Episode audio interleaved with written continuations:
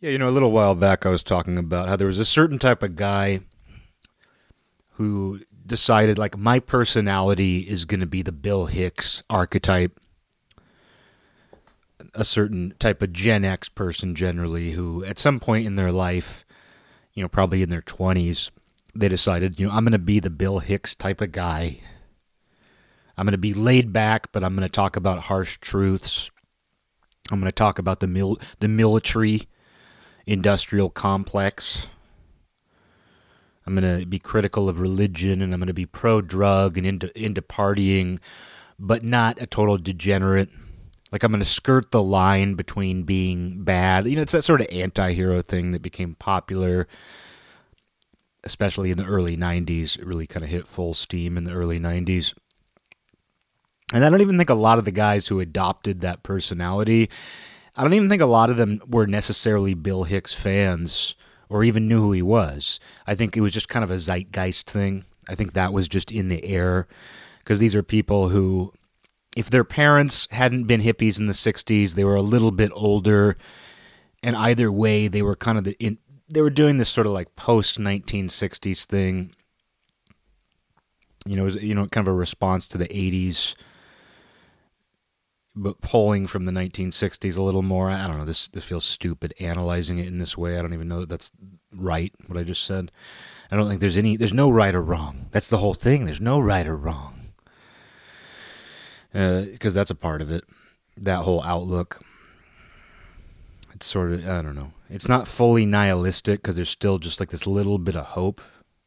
Because people like that still wanted to have fun which is something that's different from my generation, where the pseudo nihilism of my generation doesn't want to have any fun, which makes it even worse. Because, I mean, I'm not a big fan of the pseudo nihilism of Gen X, but at least it was fun. But the, the pseudo nihilism of millennials, and I don't know what the Zoomers are up to, but uh, the pseudo nihilism of my generation, because if you don't know, I'm, I'm the main millennial that's what I call myself. You know, the show will be renamed any day. As soon as I have the, the balls, I'm going to rename this show just the main millennial. But even though you see every night's a school night, even though you see night school, why not just add another name, the main millennial? That's the other name of this show. And even if you see night school written on the top there, it's really the main millennial. But but anyway, as the main millennial, I try not to criticize my generation too much. I don't. I think that sort of self criticism of your generation gets old real quick. But you also are more familiar with your generation than anybody else, and familiarity breeds contempt. So of course you're going to criticize your own generation. But that is one thing that bothers me is just that you know there's this pseudo nihilism that's been in the air for a, a few generations now, definitely a couple generations but that is one thing I liked about Gen X pseudo nihilism is there was an element of adventure to it. There was something fun about it, creative even. Whereas it's totally anti-creative, it's anti-adventure, and it's anti-fun. The new pseudo nihilism is just a total negation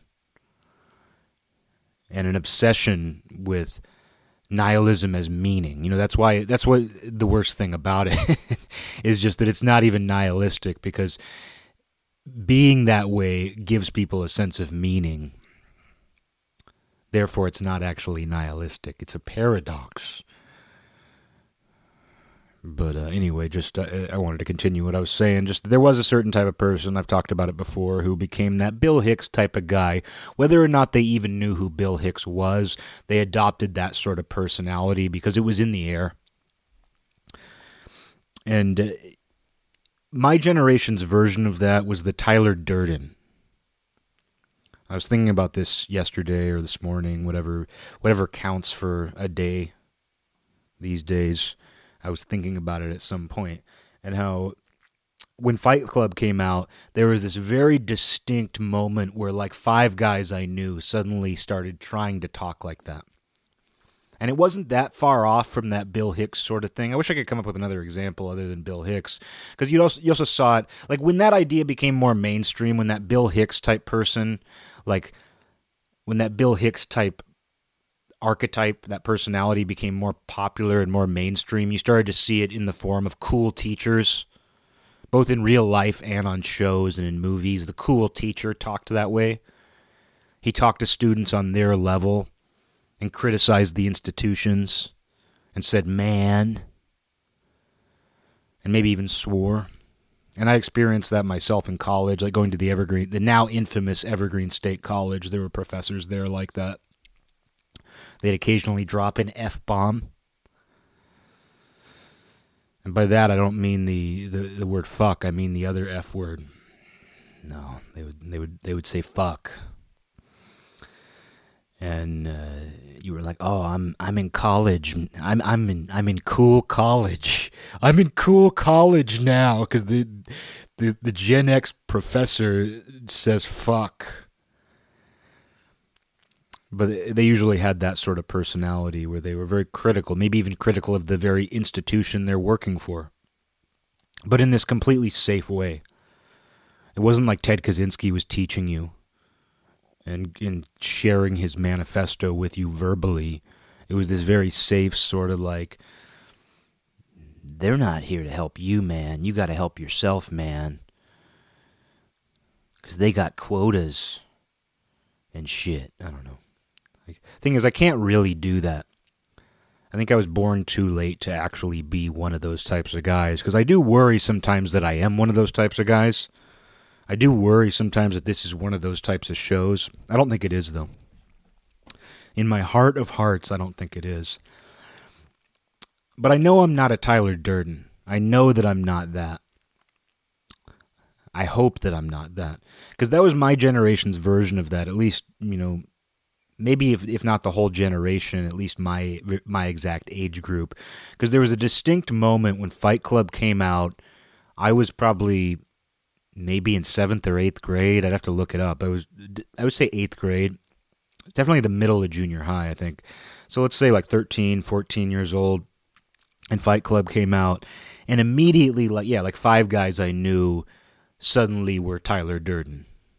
A very pale imitation, and of course they were my friends. And I was not a Fight Club fan, to be honest. You know, that's the funny thing is you'd think I would be. Maybe this is all just I, I have this deep seated fear that people think I'm a Fight Club guy. Oh, that's a guy who, when Fight Club came out, it just changed his world. Are you, are you, are you listening to the Night School guy? He's he's one of those guys where when Fight Club came out, it just rocked his world, and he he was never the same since. you know, the reality is that, that wasn't me though that was you know i joke about being oppositionally defiant. Of course i'm not diagnosably oppositionally defiant but i do pointlessly rebel sometimes. And a great example is fight club because i still remember the exact morning. I i'd had a sleepover at my house and two friends stayed the night. And i'm the kind of guy like where i had a lot of sleepovers growing up. Like i was at, at friends houses staying over at other friends houses. They were staying at my house. It was you know one of the main things my friends and I did, and it was amazing. It was fun. You know, it was always fun. I look back on sleepovers, you know, very fondly, even though it's kind of weird.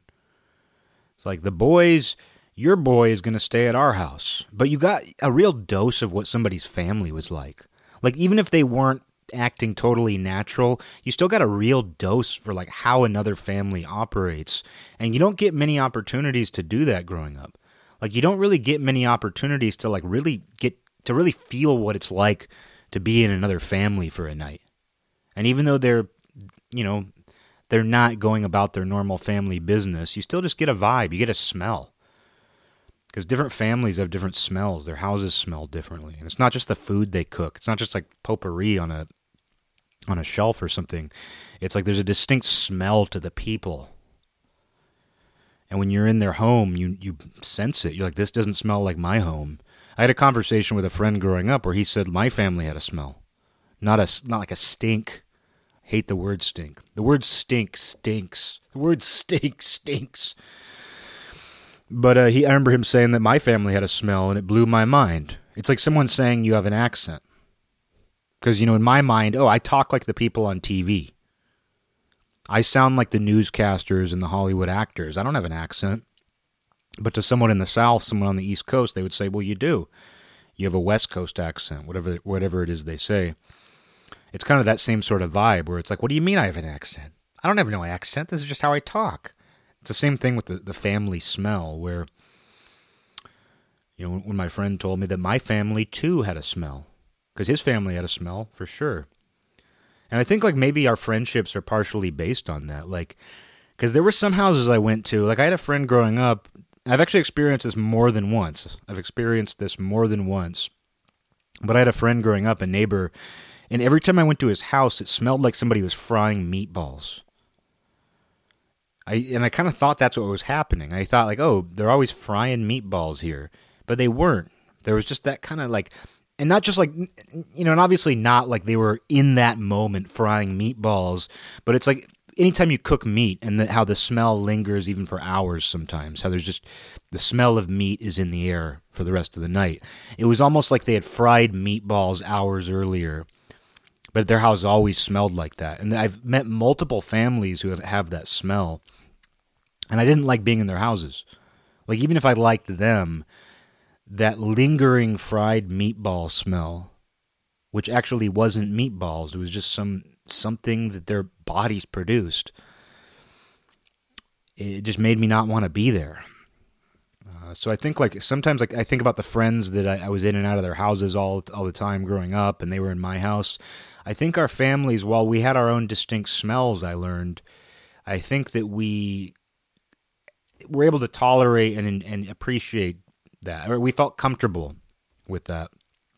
But yeah, just anyway, like sleepovers were very interesting to me because it's like you really get a dose of what that family is like, even if they're not, even if there's a, an element of LARP, even if they're being nicer to each other, they're LARPing that they're nicer to each other, whatever it is, you still get a dose. You still get to know what it feels like to be there. You see what's in their cupboard. You see what's in their fridge. You see what kind of movies they own. But anyway, uh, what got me thinking about this was just that I had friends, they stayed the night at my house, and I'm the kind of guy too where when I had a sleepover, I want my friends to be gone as soon as possible in the morning. I want them calling their moms to come pick them up as soon as possible. Yeah, like maybe like my mom will cook them breakfast. Like that's nice. It's nice if they have breakfast, but it's sort of like a breakfast where you know you're just counting down the minutes and their mom's going to be there soon after. Or if I stayed the night at a friend's house, like I'm calling my mom first thing in the morning. I want to go home. I don't want to hang around. I'm going to feel gross. It's there's this hangover. Like even though those were long before the days when you drank or partied much, like a party then was like Pepsi and pizza. And it turns out that makes you feel like shit. You know, I, I didn't know it then. You know, that was the time, you know, not to get too nostalgic here, but like that was the time when they gave you these little food pyramid magnets. And the bottom of the pyramid, which is like the thing you should eat the most of, was like bread and carbs and like pasta. They said like make sure you make sure like 50% of what you eat is bread. With a, with and make sure 25 40% make sure 40% is vegetables and then you can eat like 2% meat. 2% of your food pyramid should be meat, 50% should be bread, 40% should be vegetables, and then like the other percent is like a mix between like dairy and uh, you know 1% dessert. I don't know. I don't I don't know how to break it down. I just know that there was you were expected to eat a huge amount of bread. And uh, so yeah, nobody ever really told me that like drinking Pepsis all day was a problem. Nobody told me that like just eating pizza all the time was a problem. Like, yeah, you kind of knew. You'd hear things here and there, but it's like it was just kind of what you did. And uh, so at sleepovers, like if it was a good house, you know, it didn't matter what type of person, you know, because I had friends that were rich, I had friends that were poor, you know, most people were somewhere in between. But a good sleepover meant just something like pizza pizza and pop, like, you know, as much as you want, pretty much, is, is what a good sleepover usually was. Left to your own devices, the parents aren't in your business. You can't have any fun if the family is in your business. So it's like they get you this food that's good and cheap and fun, and they leave you alone. That's a good sleepover. But I mean, I always felt like shit the next day. I did feel this sleepover hangover, even though it was years before we started drinking and all that. I, I still, I would always feel like shit because you stay up really late, you're goofing off, you're sneaking out, you know, you're getting into mischief, you're watching movies, you're staying up very late. I don't need to tell you what a sleepover consists of. But it's just anyway, you don't get enough sleep, you drink Pepsi all night, you ate a bunch of pizza and chips. So like you're going to feel like shit the next day.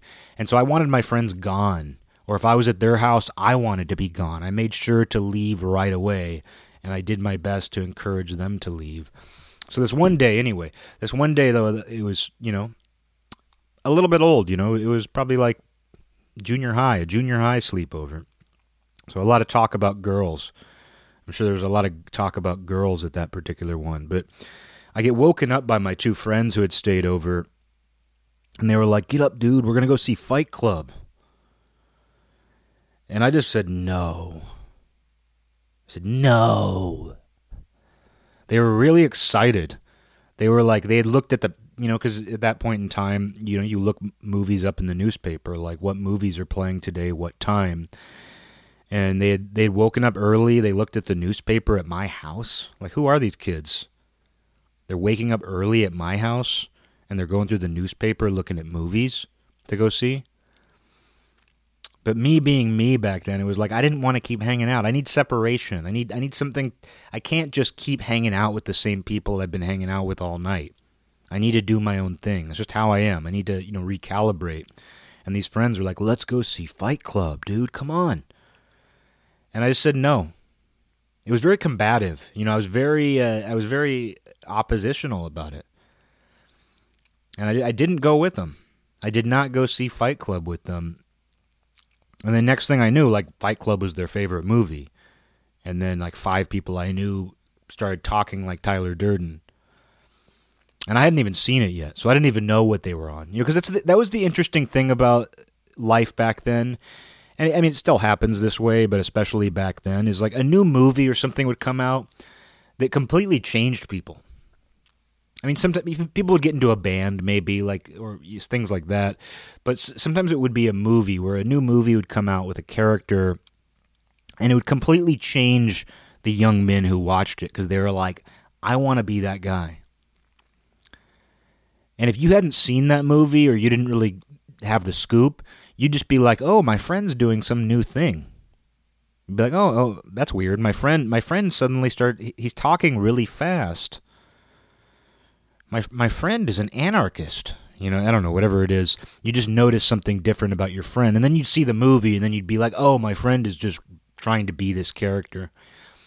And that's what we do. You know, that's what we do as children. I think we kind of do that our whole lives. You know, it's good to be influenced by things to some degree, but it was always kind of weird. Like if you hadn't seen the movie yet and your friends had, and suddenly you notice that they're acting a certain way, and you're like, oh, they saw this movie with a very charismatic character. But Fight Club was very much that, where I was really resistant to it. I don't know why. I was exceptionally oppositionally defiant about it, and I refused to even see it in the theater. I don't know, something about the tone of it just put me off. Like what little I saw of it just kind of put me off. But I can completely see what I, I can completely understand why my friends thought it was, was so cool. And if I had actually gone to go see it with my friends that day, I'm sure I would have been just like them and I would have been a little Tyler Durden running around. I'm sure I would have run around. And, and the reason I bring this up too is because that's sort of like it was like a like a jacked up version of the Bill Hicks sort of character. Like instead of being laid back about those things, it's it's a little more chaotic. It's a little more frenzied, but still kind of making some of the same general points. And that was the tone of things. That was like later Gen X. You know, not later Gen X, but uh, like later '90s you know, which it was the Gen X period, but but still, it was kind of like things started to pick up that tone. Whereas they had been kind of a laid back version of that before they got a little bit frenzied, a little bit manic. And I, and I yeah I was just I was not into it at all at all. And some of my friends even started a little fight club. And by started a fight club I mean they they were at some kind of event where their parents were off doing something else and a bunch of kids were left to their own devices. So they had just seen this movie about charismatic characters who fight with cool quotes about you know getting in touch with yourself by fighting and so they started their own little fight club and i'm sure i got a very dramatized exaggerated version of it when they told me about it. But one of my friends did end up cracking his ribs. Like i think he fell. I don't think any i don't think anybody like punched him really hard in the rib and broke it. I think it was something where like they were i think it was they were probably wrestling around. It's probably a lot of shoving. It's cool they did it though. You know even though i wasn't a fight club fan i don't like the branding I don't like that they started a capital F, capital C fight club, kind of like a football club, capital F, capital C. Well, I don't like the branding. I do think it's cool that my peers decided to fight each other one day in this organized way, because that's something that was totally lost before my generation, even. Fighting, you know, just roughhousing is something that got more and more rare and the punishment for roughhousing got more and more severe. Like I got suspended in school for a fight. There wasn't even much of a fight. Like a kid tried to pull me out of a seat and tried to like pull my jacket over my head, so I just started kicking him in the stomach. And a substitute teacher saw it and like an umpire, she said, "You're out," you know, and we had to go I had to be it was in school suspension. It wasn't I didn't get I didn't stay home. It was like I had to go to this room this weird room that you never knew existed, and it turns out there's kids in there locked down. Uh, but but anyway, just it, became a, a, certain type of personality you could see, and it you know it's not like it lasted that long. Like the Fight Club type personality that people adopted, it's not like it really lasted that long. At least not directly. Like kids weren't acting like Tyler Durden for five years, but I'd say there was about a year there where it, it was definitely there. And I finally saw it on VHS. I saw Fight Club on VHS at some point, and when I saw it, I was like, "This is cool." I thought this is a cool movie. I only saw it once. To this day, I only saw I've only seen Fight Club once. But when I saw it, when I finally saw it, I was like, "Oh, this is what they were talking about. This is good." But I had been so pointlessly resistant to it that I couldn't completely enjoy it. And I don't think it was completely for me anyway. I really don't. Uh, it just it didn't really speak to me. But I did eventually see it, and then uh, you could see though where that entire tone, like that same way that Tyler Durden is scripted. And yeah, I know it's a book because I've never read any of that guy's books, and I never learned how to pronounce his name right either. I just I, I never did anything. I never learned how to do anything. I never learned how to ride a bike. That's true. I never learned how to ride a bike. I still don't know how to ride a bicycle. And along with not knowing how to ride a bicycle, I never had a I never learned how to pronounce Chuck Palahniuk. Oh, is this a Chuck Palahniuk book? Never learned that. Never read his books, but I I kind of I, I, skimmed one once, and uh, there's a tone to it. There is this sort of like fast paced pseudo nihilism to it, and that tone made its way even into nonfiction. Like there's a writer Matthew Randazzo, I think is his name, and he wrote a book about Chris Benoit, the pro wrestler who killed his whole family. And he he wrote a book about that shortly after it happened, and it's called Ring of Hell. And it was very sensationalistic, and I enjoyed it at the time because like I wanted nothing more than to read a sensationalistic book about the dark side of pro wrestling. But at the same time, looking back at that book, even nonfiction writers were trying to sound like Tyler Durden. Like they would swear. Like I remember in that book, Ring of Hell, and I only I only saw Fight Club once. I only read Ring of Hell once, but in Ring of Hell, I remember like I was like a writer shouldn't talk like this. A writer who's trying to cover basically someone who's trying to be a journalist shouldn't talk like this. He's trying to sound very counterculture. And, you know, and this stuff probably comes from like, you know, there's always been Hunter S. Thompsons and people like that, who I'm I'm very unfamiliar with. I'm very ignorant if you haven't figured that out yet. And he's probably that's probably another example. Like there's probably a whole generation of people who decided to become Hunter S. Thompson. You know, there's a whole there. That's kind of what I'm getting at here. Is like sometimes there's a certain there's something in the air. Sometimes it's a specific person, a specific movie, and it leads to a whole generation of young men adapting that way of communicating or trying to imitate it at the very least.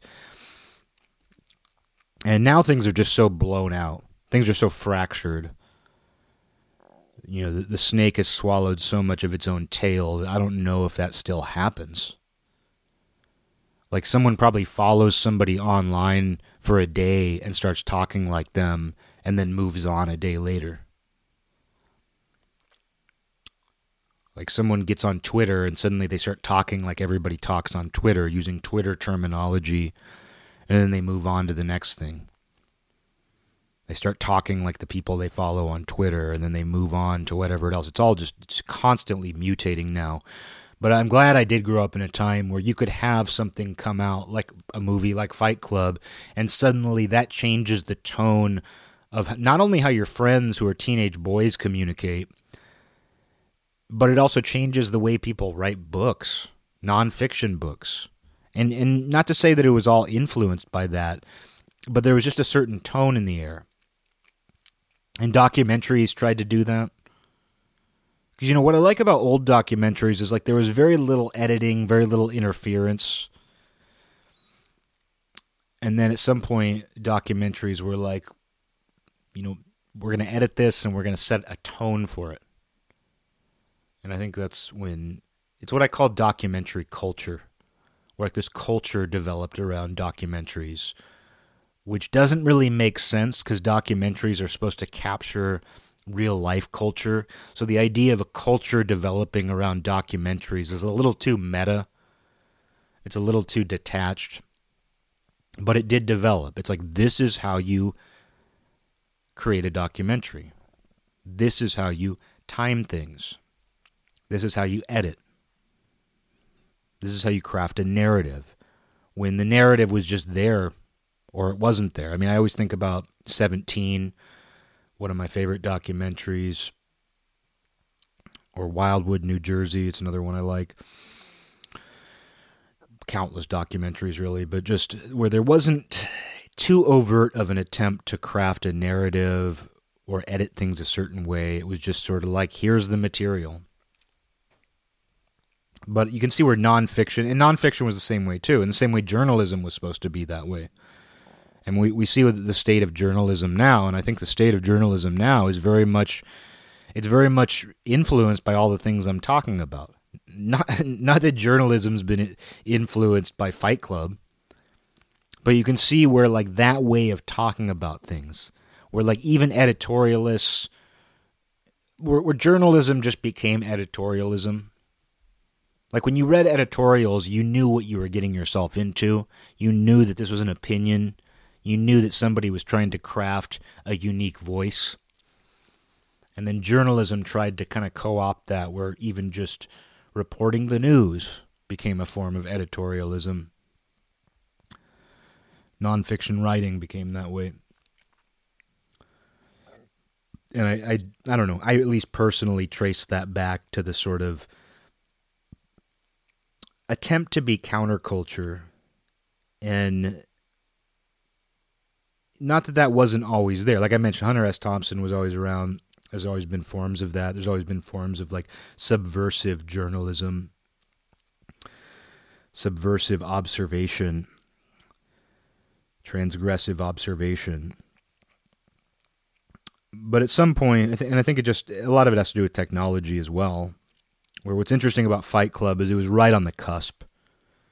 You know, it was right before the digital world began uh, began to dominate. I think things would be entirely different if it had come out a few years later, which it didn't.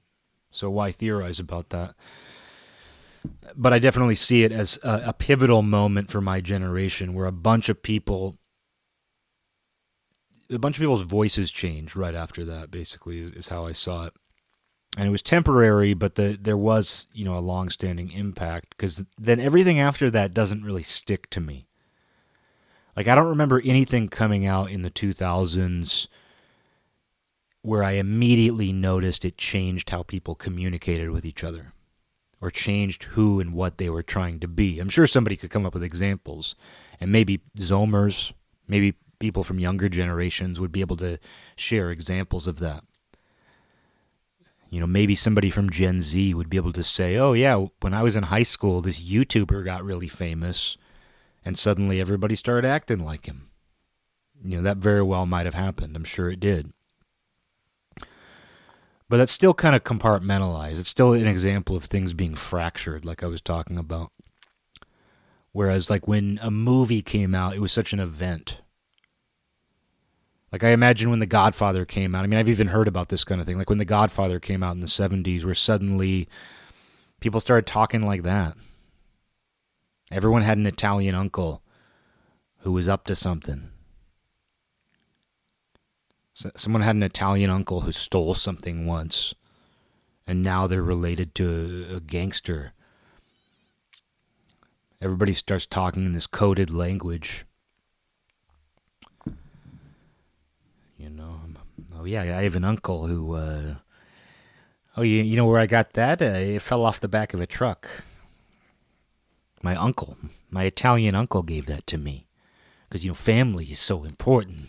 Your family is so important to me. No, but I have heard that about The Godfather, and I think that was true for just any time there was just a, a movie that was, you know, pivotal. I like that word pivotal because it's like some, it's like something pivots around that, around that moment, around that event. And I just wonder if things are still doing that, or if it is so microscopic, so fractured that it does happen, but it doesn't happen in this central way. You know, like things happened at that point. But the sleepover thing is funny, like thinking about sleepovers. Because you could really just see a movie with your friends at a sleepover, and suddenly your lives are all changed. And the nice thing about most of my friends growing up. Like, is if you went over to their house and their parents took you to the, the video rental store. Oh, you heard of nostalgia? This is, oh, we're so nostalgic. Welcome to the nostalgia industry. Remember video stores? No, but really, like, uh, you know, when you did go to a video store, you would just, you'd pick something. And based on what you picked, it could be something that legitimately changes all of your personalities. It legitimately changes all of you. Not because it's meaningful, but just because it's something you'd never seen. It's something that you're going to talk about for a while. And that was always the best, is like when people's parents would let you choose. You know, not like they would let you rent pornography, but they would let you choose what you're going to watch. Because you would go over to those houses, and in the same way some houses smelled different, in the same way that some families smelled different, some families just lived such a fundamentally different lifestyle that you did not want to be at their houses. Like I had a friend, and I think I stayed at his house once or twice. He was my good friend for years, you know, we played together a lot, but I only stayed the night at his house. Uh, the night I only slept over at his house like once or twice because there was a smell thing, not horrible, but there was definitely there was a different smell. It was a house where there was no Pepsi. And I don't know what it is about Pepsi, but you know, I was more of a Pepsi guy. I feel like I was from a Pepsi family. I don't want to speak for the rest of my family, but there was always Pepsi in my house. There was always Pepsi at my friend's house. It was just kind of a we were a Pepsi crowd. But you went over to this kid's house and there's definitely no Pepsi.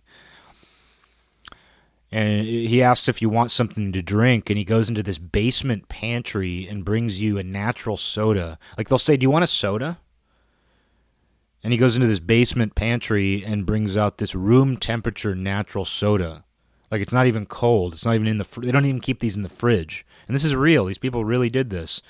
They had a basement pantry where they stored like non-perishable food, and they would keep these natural sodas in there that were lukewarm, room temperature, and they'd give them to you, and they're awful. And I'd probably like them now. I'd probably enjoy this natural soda now as a kid, I'd probably hate to be at my house now. Like if I were a little kid right now and I came over to my house as it is right now as an adult, I'd probably hate I'd probably hate the smell. I'd probably go over to my own house right now and be like this is one of those weird houses. Um, but uh, this kid's house, I would go there and yeah, he'd give you like a natural soda stored at room temperature in a basement cupboard his mom would make you dinner and it's not like she was some cook. It's not like she was some you know food aficionado but she'd always be like oh i think th- i think this would be something interesting for the boys. Like she'd always want to make something interesting for you. And it's like we're 10 year old boys. You order us a pizza or get, make us hamburgers or something.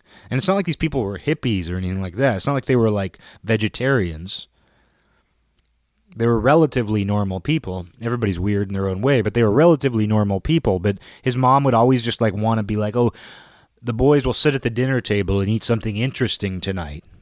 And that's a nightmare at a sleepover. Having to sit at the dinner table and eat something that the mom considers interesting while the dad just sits there in silence. And then you never had control at that house over what movie you watched either. Like the mom would always show you a it would, it would be like a a, for, a coming of age foreign film. And you'd watch it and you'd kind of like it because you'd be like, "Oh yeah, you know, this movie is considered a classic in whatever country it came from." You know, because it, it, whatever it was, it was going to be a popular enough movie. It's not like these people were digging into like independent film.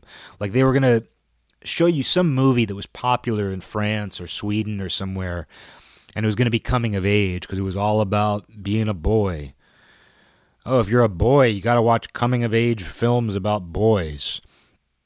But they would always make you watch something like that, and you'd watch it and you'd, you'd kind of get into it, but it wasn't what you wanted to be doing, and, and the family would watch it with you. So you never had any time on your own to get into mischief. And by mischief, I just mean like verbal mischief mental mischief. Like, because most of the fun at, at sleepovers and being at a friend's house growing up was just the stuff that you end up talking about the little adventures that you have just around the house. You know, that that was the stuff that was fun. Is like you're left to your own devices. But you know, you there'd be those families, and they run in packs too. There is something where they would water finds its own level because I found that over time it was like most of the friends that who whose houses I spent a lot of time at, and they spent time at my house. We all work all you know. It's not like our parents got together and made a decision to all do th- things the same way. It's just water sort of found its own level, and we all just kind of did things the same way, and we were comfortable at each other's houses because there was Pepsi, and instead of cooking something interesting for the boys, they'd order you a pizza, and you'd be able to watch pretty much whatever you want and my closest friends, it all just kind of ended up being that way. Whereas the families who did have natural soda kept at room temperature in a basement pantry and made you watch coming of age foreign films, and it's not like these people were like, it's not, it's not like these these were like I said these were relatively normal people. It's not like these people were artsy. It's not like they were into anything that was particularly niche.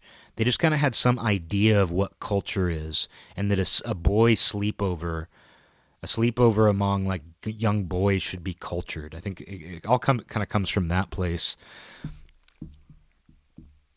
And uh, but those families sort of found each other too. I realized like those families ended up sort of finding each other too because there were multiple families like that in my community and i noticed that those kids kind of gravitated toward each, each other. I was friends with a couple of them but they weren't like sleepover friends because you realized like oh this isn't the place for me. This isn't going to be fun. Because that was a big part of it is this just simply isn't fun. And uh, you're definitely not going to be you're not going to wake up at one of those houses and all the kids are going to go see Fight Club. Even though I was too much of a curmudgeon to go see it.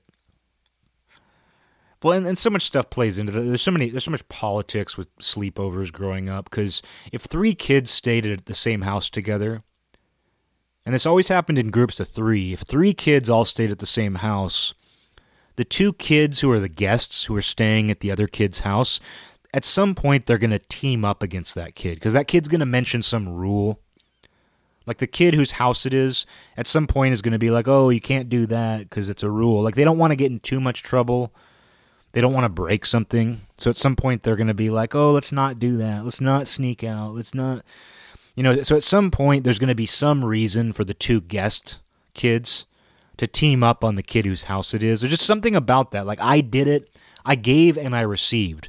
Like growing up, like I had friends kind of get on my case. And I think that's what happened the the night before Fight Club. The night before my friends wanted to go see Fight Club. I think it had been one of those nights where they were giving me a hard time because it was my house. And I was probably like a stick in the mud about something.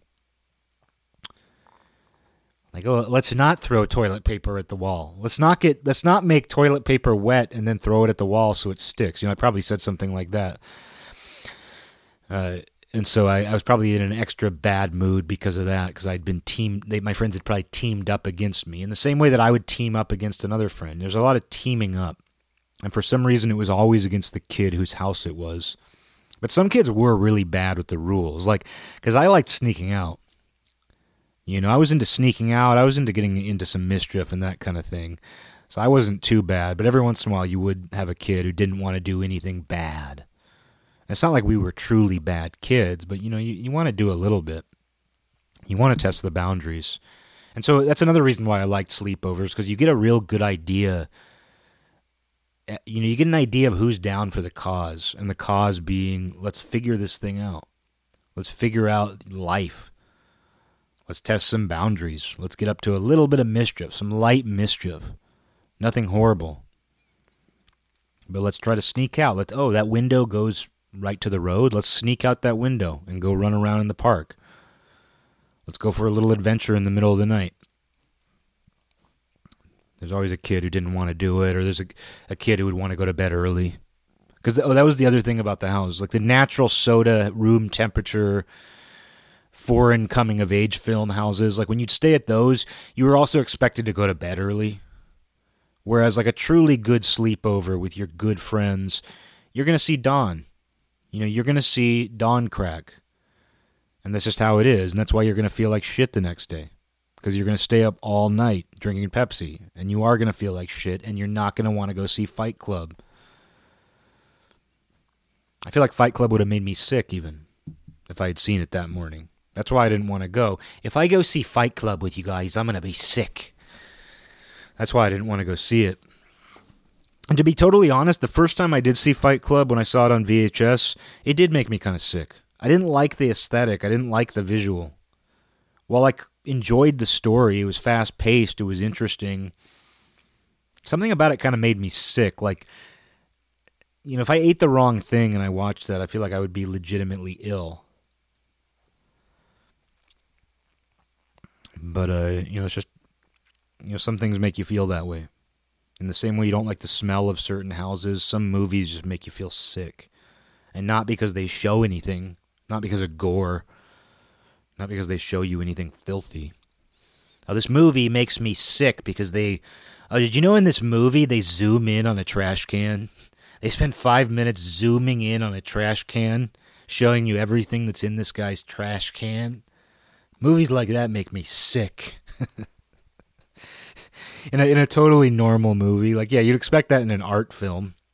It's, oh, this is an independent art film. There's a there's a scene in it where they zoom in on the contents of a trash can for five minutes with no dialogue. You expect that from an, in, an, an indie art film, but like a completely mainstream movie where up to that point everything is exactly like the pacing, the story, the characters are everything that you expect them to be. But all of a sudden, like the camera just like walks into a kitchen and opens up the trash can in the kitchen and just zooms in on the garbage for five minutes. And that's all you see. And there's no context, has nothing to do with the story. You know, that's uh, just trying to make they're just trying to make oh you're you're gonna go see that movie? That's one of those movies where they just try to make you feel sick. I like the idea of thinking about movies trying to make you feel something. Like obviously horror movies make you scared. Obviously rom-coms make your heart flutter. But i like i like the idea of a movie that's just like we want you to feel sick. Not to make you puke, but just to give you kind of like an unsettled, like just a very low grade sort of nausea. Nausea? Nausea? Oh, this is one of those movies. They're trying to make you feel this way. Oh, he's one of he's one of those guys. He, he's one of those guys who just tries to make you feel sick. Everything he says is just is designed to make you feel sick. I feel like that's what some of those houses tried to do. Because that's how I would feel at those houses I'm talking about. Those houses you go to where the family has a slightly different smell, like a noticeably different smell to them. And you go in and then they offer you a soda and it's a room temperature natural soda. And they're like, oh, we're cooking something for dinner tonight.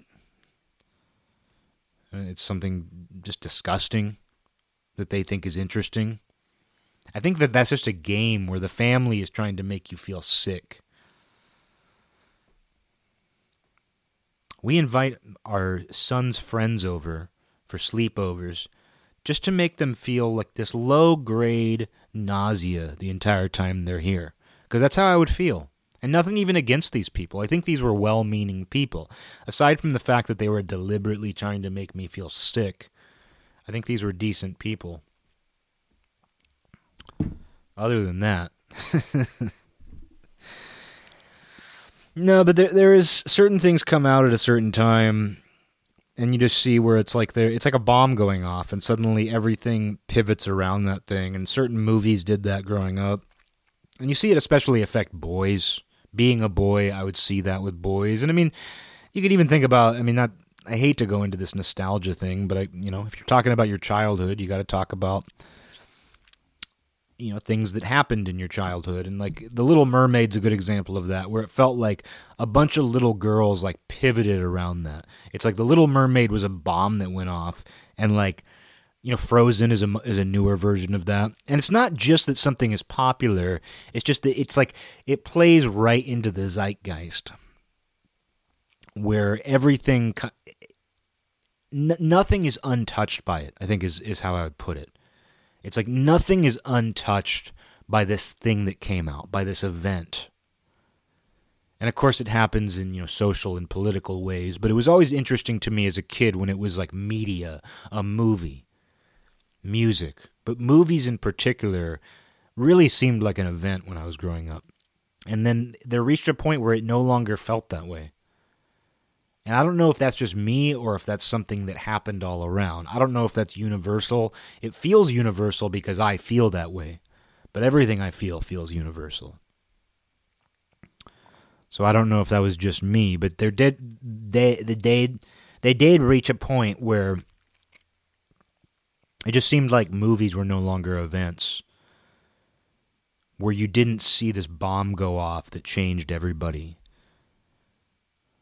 whether they were into it or not. Like, even just me talking about this, even though I was not into Fight Club, even though I resisted Fight Club, you can see that it impacted me. And that's what I mean. Like, I couldn't even escape it. Like, I was touched by it as much as the people I knew who were really into it. Nobody was untouched by it when it came out. If you were a teenage boy or older, and the, the the style stuck around for a little while longer. Like even after people were no longer talking about the movie itself, I felt like there was a certain tone to the way people communicated, to even the way they wrote. And I don't know, things just feel far too fractured now. Even though I've talked about how the internet has become more and more centralized, where we go to like three websites you know, when you get online, you probably go to three websites. And even though those websites have people with their own accounts sharing their own opinions and their own photos and whatever else they do, it's still like you're going to this centralized place. But it, it really is so fractured. And even though people are talking about the same things, that's the other thing about it, is like when you go to these three websites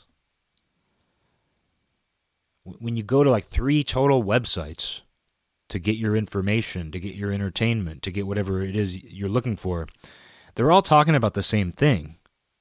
So, like, these things are still happening. Like, singular events are still happening. there there still are these pivotal events, of course, like real life things. But it seems like there is less you know the culture pivots on fewer and fewer things each year it feels like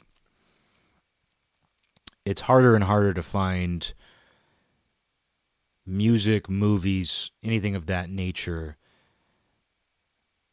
that you can't avoid.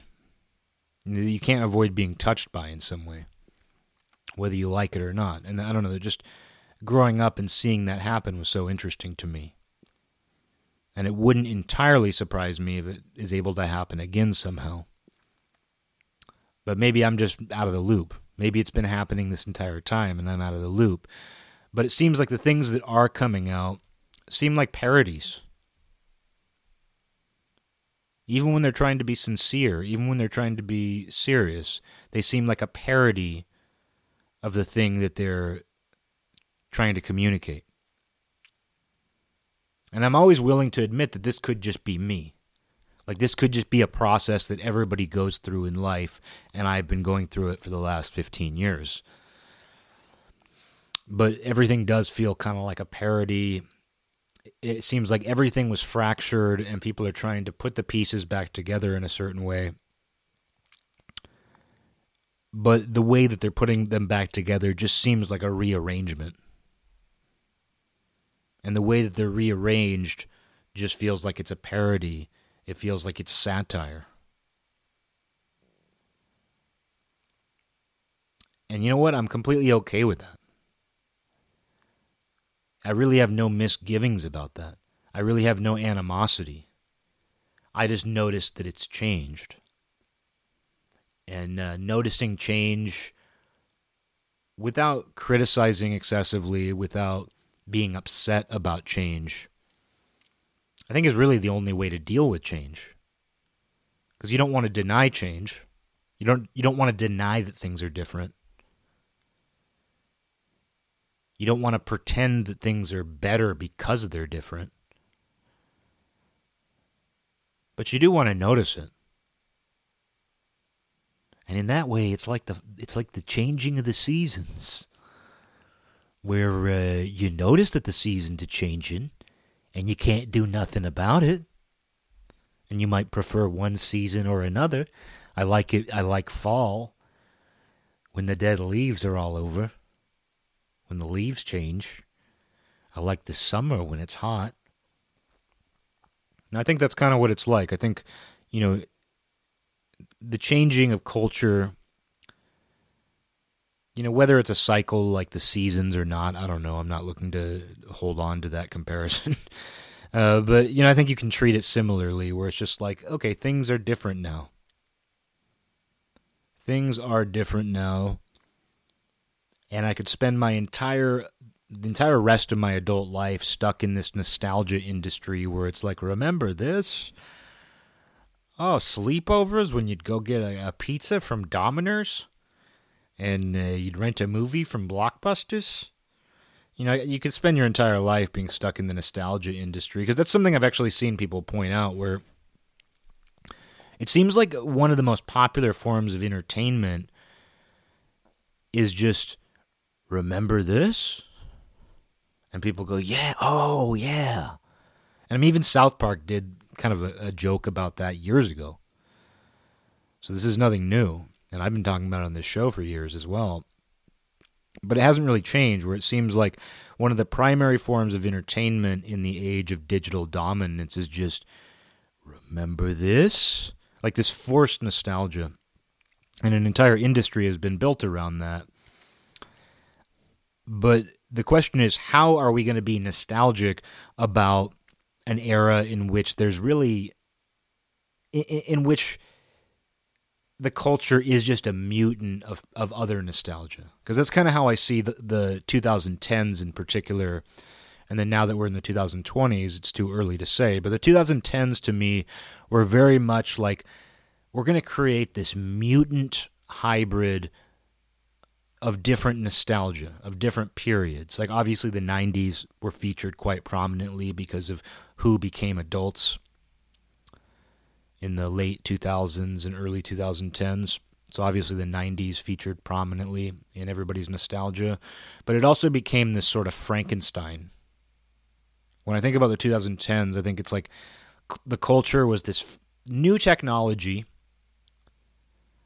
but the new technology didn't create a whole lot that was new.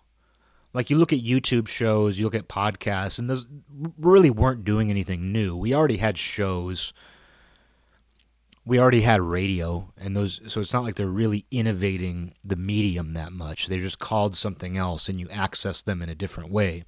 And maybe that always happens but not really. I mean we've seen the amount of technological development in the last hundred years. Uh, we've always had tv we just called it something else. 500 years ago they had tv they just called it something else. No we know something has changed technolo- techno- technologically we know something has changed, but it did seem like the 2010s, like you know, despite how how much the digital world came to dominate, it didn't really change the actual content of what we were looking at. It, you know, the medium was slightly different, the names were slightly different, and what we ended up with culturally was this sort of Frankenstein of past decades. I'm not the only one who throws the term LARP around. There was even some politician I saw not that long ago who referred to LARP, and I was like, oh, I got to stop using that because some politician used it. But it's too good, you know. It's it's too fun to say that. But you know, we definitely see where the 2010s started to feel more and more like LARPing our way through culture. Culture started to feel like more and more of a Frankenstein of things that we liked about past decades because we suddenly had access to every aspect of them. Very little slips under the radar. And not just new things. It's not just that new things very rarely slip under the radar, it's that old things really can't escape either. You can see where there were blogs where it's like obscure experimental tapes limited to 10 copies were there for everybody to hear. And that's great. I have no problem with that. But it's just that fewer and fewer things were able to escape, even things that had escaped in the past. You know, things that had slipped under the radar 30, 40 years ago were being brought to light during the 2010s. And the result was just this Frankenstein of information, this Frankenstein of culture, subculture, and I don't know how you become nostalgic about that. Maybe there's a way. I mean, maybe things will be so fractured that people will look back at the 2010s and say, oh, hey, I can really sink my teeth into that. I, there, there's some, some big pieces that I can grab hold of there. Either that or things are going to start to, you know, become whole again things are going to become more central and pivotal again, and people are going to look back at the 2010s and be like, it was kind of cool that things were so fractured for a little while. And then they kind of reformed into larger wholes again. You know, maybe people will think that. I don't know. I don't know. I have no idea how it's going to work. But I know that our current way of our current basically the system of nostalgia that our culture has been using for decades was turned completely upside down by digital technology where we could seek everything out. Like nostalgia used to be something that would find us. We didn't find it. You'd be at a junk store and you'd find an action figure that you completely forgot about.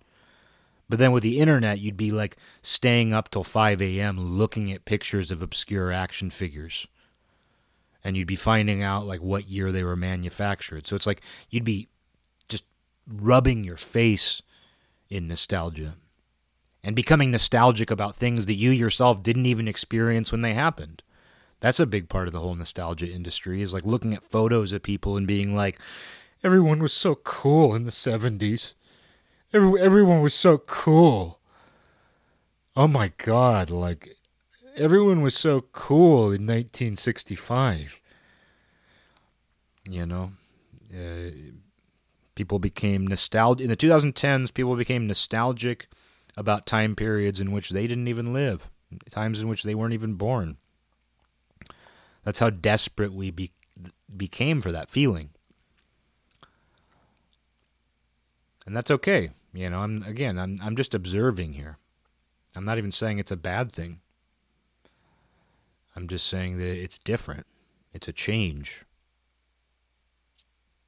He Man action figures weren't something that you forget about after childhood and then find randomly in a thrift store. He Man action figures are something you collect for the rest of your life because it's the 2010s. you know what I mean?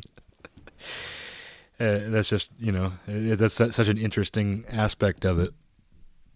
You know, the permanent childhood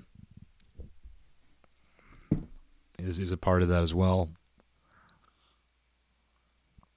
which I'm as guilty of as anybody. If I even need, I don't know if it's, I don't know if guilt is the is the right word. You're guilty. You're guilty of existing in permanent childhood. Ah, oh, we're going to we're going to bring a bunch of kids to the jail today. We're going to have a scared straight program at the jail today. And we're going to show them a bunch of convicts See all these people, kids? They were convicted of living in a permanent childhood, and we had to lock them up in prison. That does seem like something that would become a crime in like China. Like, oh, it's now a crime in China, or maybe more Eastern Europe.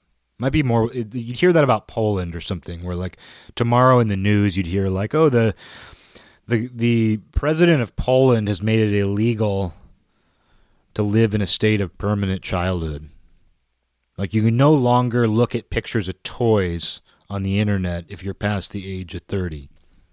If you're past the age of 20. It was like that thing in Russia where I don't know if I got it right. I don't know if I got it wrong. I don't know if it's somewhere in between, but like, like a few years ago like there was this news I heard where it was like Russia has made being emo illegal.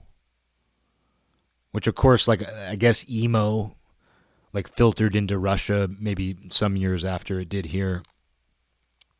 But there was something like that, like that. I don't know if I interpreted it correctly, collectly, collectly. I don't know if I interpreted it right, but it, there was definitely this this headline that made its rounds, where it was like it's now being emo, like being an emo kid, is now illegal in Russia. And the next thing is, you know, in Poland, it's now going to be illegal to wear a Legend of Zelda shirt if you're 35 years old. being uh, you know what should be illegal is offering children lukewarm natural soda at a sleepover. That's what should be illegal. Good thing I'm not the president. I do. I wonder about sleepovers now, though. Not to. I got to end this episode, but I do wonder about what a sleepover is like today, because it was just it was such an important thing back then. You stay over at someone's house, you get a feeling for what this family is like. You decide if you like this the way they smell or not, the way their house smells. Because you might not notice how a family smells when you're just around them out in the world. But when you go into their home, you pick up on a smell. Like I said, some families it smells like they were frying meatballs four hours earlier. And the first time you go there, you think that's exactly what happened. First time you go to their house, you're like, oh, this they were frying meatballs four hours ago, and the smell is still lingering.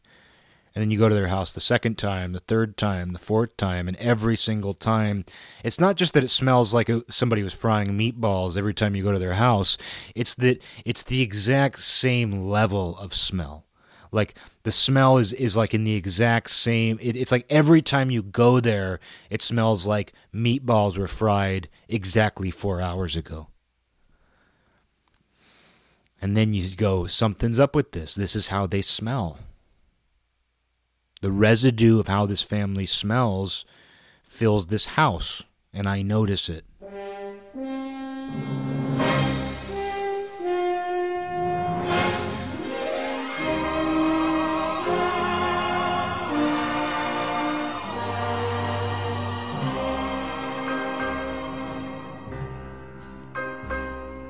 This land is mine. God gave this land to me. This brave, this golden land to me. And when the morning sun reveals her hills and plains, I see a land where children